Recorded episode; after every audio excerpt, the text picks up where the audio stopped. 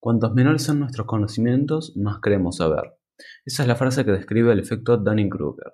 Algo característico de este es que sus víctimas suelen intentar imponer sus ideas, considerándolas como las únicas verdades posibles, tomando a las demás personas como ignorantes. Esta teoría se formula a partir del apresamiento de MacArthur Wheeler, quien, confiando en una técnica de dos amigos suyos, la cual consistía en echarse jugo de limón en el rostro para que las cámaras de seguridad no lo identificaran, decidió atracar dos bancos. Esta técnica resultó ser una farsa y más tarde sería arrestado.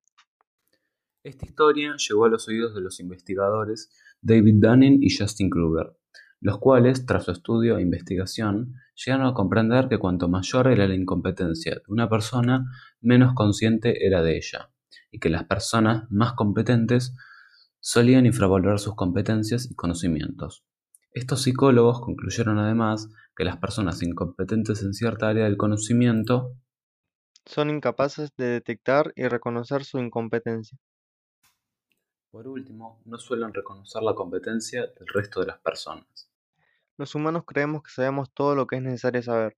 Esto nos convierte en personas las cuales se cierran al conocimiento y emiten opiniones como si fueran verdades absolutas, rechazando el resto. Es vital recordar que nadie es experto en todas las materias y ámbitos de la vida. Todos tenemos carencias e ignoramos muchas cosas. Por lo tanto, es mejor enfrentar la vida desde la humildad y con la actitud del aprendiz. Las personas que opinan de manera tajante, sobre todo sin tener idea, y que subestiman a los demás, suelen generar un gran malestar en el ambiente en el que se encuentran. Nuestra primera reacción suele ser irritarnos y enfadarnos, lo cual es comprensible pero no nos servirá de nada. Si no deseas que la conversación vaya más lejos, simplemente diga gracias por tu opinión. Pero si de verdad quieres que esa persona deje su estado de desconocimiento, puedes hacer otras cosas. Por ejemplo, plantear nuevas perspectivas. El objetivo es lograr que la otra persona se abra opiniones y formas de ser diferentes y las acepte, reconociendo que su verdad no es la única.